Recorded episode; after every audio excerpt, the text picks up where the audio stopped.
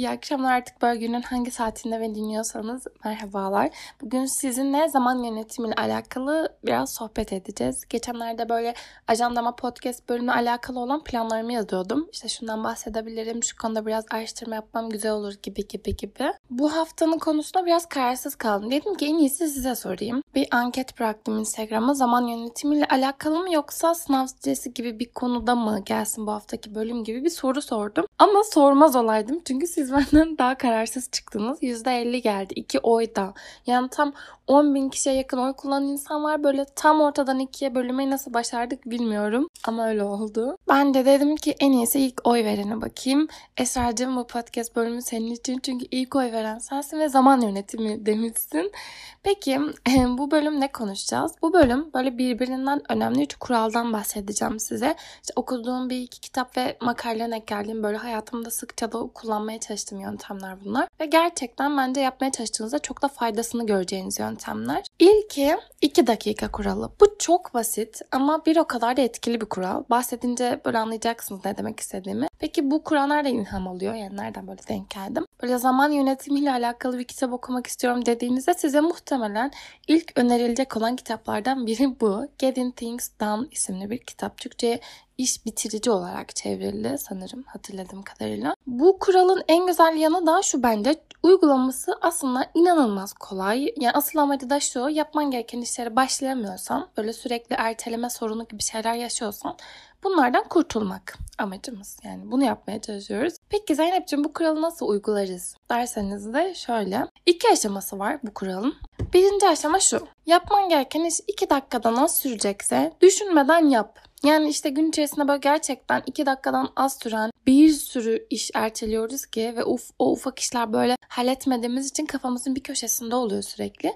E bu sefer de böyle asıl önemli işimizi yapmaya çalışırken böyle kafamızda sürekli o küçük işler oluyor. Bu yüzden odaklanamıyoruz da düzgünce. Bu yüzden yapacağınız en fazla 2 dakikanızı alacak bir işi aklınıza geldiği gibi yapın. Yani mesela yanıtlayacağınız bir mail vardı. Aklınızın bir köşesine attığınız işte bir ara şunu yap, işte yanıtlayayım falan dediğiniz. Onları aklınıza geldiği gibi yanıtlamanız gerekiyor. Yani belki çiçekleri sulamanız gerekiyor. Belki işte işte bayramdır, seyrandır ya da işte aramanız gereken biri vardır. 2-3 dakikalık bir konuşma gerçekleştireceksiniz sadece. O yüzden yapın gitsin. Bu şekilde bu ilk aşamamız. Peki ikinci aşamamız ne? O da şöyle eğer ki yapacağınız iş 2 dakikadan uzun sürecekse bu sefer de düşünmeden başlayın ve sadece ilk 2 dakikasını yapın. Tabii ki de gün içerisinde yapacağımız tüm işler 2 dakikadan az olmuyor. Öyle bir dünyada yaşamıyoruz maalesef haklısınız. Ama her işe 2 dakikada başlayabiliriz. Ben bunu böyle bir türlü kitap okuyamadığım, düzenli hale getiremediğim zamanlarda çok sık kullanıyorum. %100 etkili bir yöntem olduğuna garantisini verebilirim. Yani bence. Ben bunun garantisini veriyorum. Ama hadi tamam bana inanmadınız. Zamanında Isaac Newton ne demiş?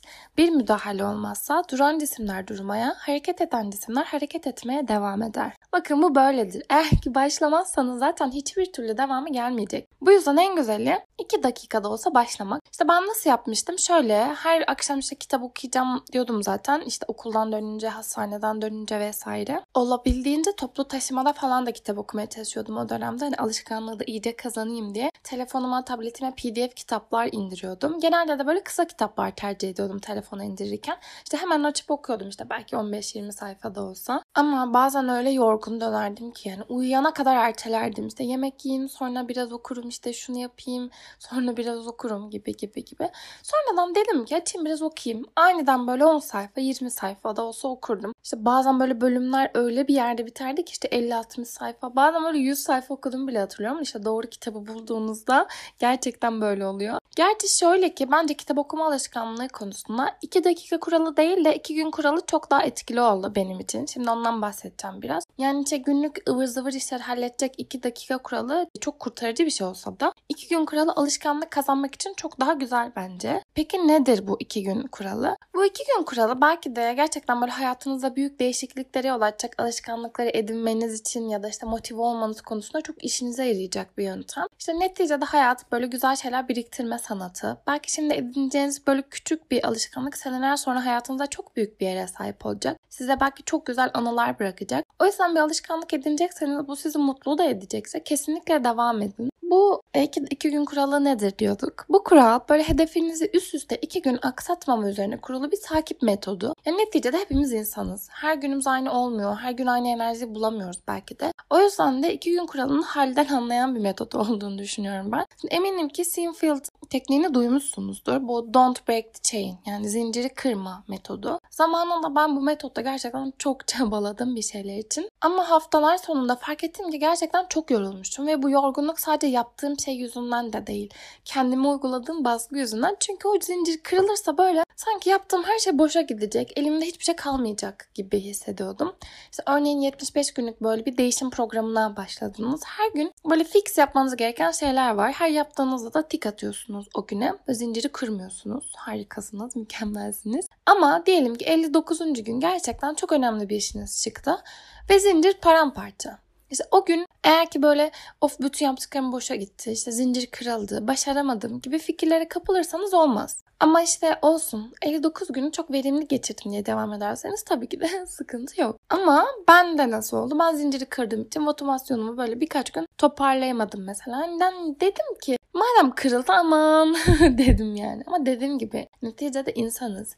Koşuşturmalı bir hayat içerisinde böyle spesifik olarak bir hedefe odaklanıp her gün o hedef için bir şeyler yapmak bazen mümkün olmayabiliyor. Bu sefer de zinciri kırınca böyle negatif telkinlerle dolduruyoruz kafamızı işte. Yine başaramadım. İşte ben bir türlü alışkanlık edinemiyorum. Ben yapamıyorum. O yüzden iki gün kuralı bence çok güzel bir takip metodu. Çünkü iki gün kuralındaki mantık şöyle. Peş peşe iki gününüz boş geçmeyecek. Hatta aslında şöyle de uygulayabilirsiniz. Diyelim ki haftada bir yapmanız gereken bir şey. Mesela benim için hani bir YouTube videosu ya da bir podcast bölüm kaydetmek. Bunu bir hafta aksatsam da ikinci hafta mutlaka yapmalıyım. Yani umarım anlatabilmişimdir şu an mantığını. Diyelim ki önünüze bir kağıt kalem aldınız, program yaptınız. İşte her gün minimum 50 sayfa kitap okuyacağım dediniz. Bunu günlerce yaptınız, yaptınız, yaptınız. Sonra bir gün fırsat bulamadınız. O gün vakit olmadı. Programda o güne çarpı koydunuz. Sizin bu kuraldaki amacınız İki gün peş peşe çarpı atmamak. Yani aslında tam da simyacının dediği gibi bir kez olan bir daha olmaz ama iki kez olan mutlaka üçüncü kez de olur. O zaman bu kuralı uygulayacaksanız şunu bilmelisiniz ki o gün hedeflediğiniz şey yapamadıysanız diğer gün mutlaka yapmak zorundasınız. Alışkanlığı böylece kazanmış olacaksınız. Hatta bu kural Atomik Alışkanlıklar kitabında da geçiyordu. Tam olarak bu şekilde olmasa da işte orada da bahsediyordu bu tarz bir şeyden. O kitaba da bakabilirsiniz bu tarz şeylere ilginiz varsa. Bir diğer kuralımız ise 2 yıl kuralı. Bu Şeyma Ünal'ın bir sohbetinde denk gelmiştim bu kurala. Daha doğrusu şöyle bir alıntı bırakmıştı Dip isimli bir kitaptan. Bir işe başlamamak da bilgece bir seçim olabilir. Ama yapabileceğiniz en saçma şey bir işe başlayıp zaman, para, emek verip sonrasında da bırakmaktır. 2 yıl kuralı da şunu diyor işte mesela bir işe girişecekseniz diyelim ki bir girişim yapacaksınız. 2 yıl olmadan bırakmayın. Yani mesela spora başladınız. Karın kası yapacağım, şöyle bir vücut yapacağım gibi gibi. 2 yıl olmadan bırakmayın diyor. Yapılabilecek en doğru şey orada bir potansiyel görüyorsanız mutlaka devam etmeniz. Minimum 2 yıl olacak şekilde. Böyle bir şeylerin üzerine çok fazla düştükten sonra gerçekten sonuçlarını fark ettiğinizde çok şaşıracaksınız. Başarının merdivenleri bazen öyle ikişerli üçerli çıkılmıyor tabii ki de. İstikrar gerçekten çok çok mühim bir şey. Mesela bu kurala kendi hayatımdan örnek vermem gerekirse ben de kendi girişimimi söyleyebilirim. Bu çocukluktan beri hayalim olan o kırtasiye markası için böyle ilk adımları atmak istedim bir sene önce. Hala devam ediyoruz. Açıklamalar kısmında hatta sitemizde bulabilirsiniz. Böyle çok güzel yerlere geleceğini biliyorum, hissediyorum. Bunun hayalini çok çok fazla da kuruyorum. Ama tabii ki bunun iki günde olmayacağını da biliyordum. Bu yüzden de devam ediyorum. Bakalım neler olacak. Şimdi bu kadar alışkanlık, işte zaman yönetimi gibi konular konuştuktan sonra bence eğer ki hayatınıza yoluna koymanız gereken şeyler varsa bu podcast bunlara başlamanız için bir işaret olsun. İşte bir kağıt kalem alın, alışkanlıklarınızı yapmanız gerekenleri, planınızı, programınızı yapın. Ne demiştik? Bir müdahale olmazsa duran cisimler durmaya, hareket eden cisimler hareket etmeye devam ederler. Duran bir cisim olmayın. Ben şu an size böyle çok azıcık bir kuvvet uygulamış olan biri olayım mesela. Ve siz hareket etmeye devam edin bugünden sonra. Çünkü eğer ki gerçekten yürekten istersek yapamayacağımız bir şey yok. Ben bunu biliyorum. Siz de bilin. Kendinize çok iyi bakın. Bölümü dinledim. Ben de buradayım demek isterseniz bana ulaşabileceğiniz Instagram adresini açıklamalar kısmına bırakıyor olacağım. Hatta hedeflerinizi de bana atabilirsiniz. Bana da fikir olur. Yorumlarınızı her zaman bekliyor olacağım. Görüşmek üzere. Bye bye.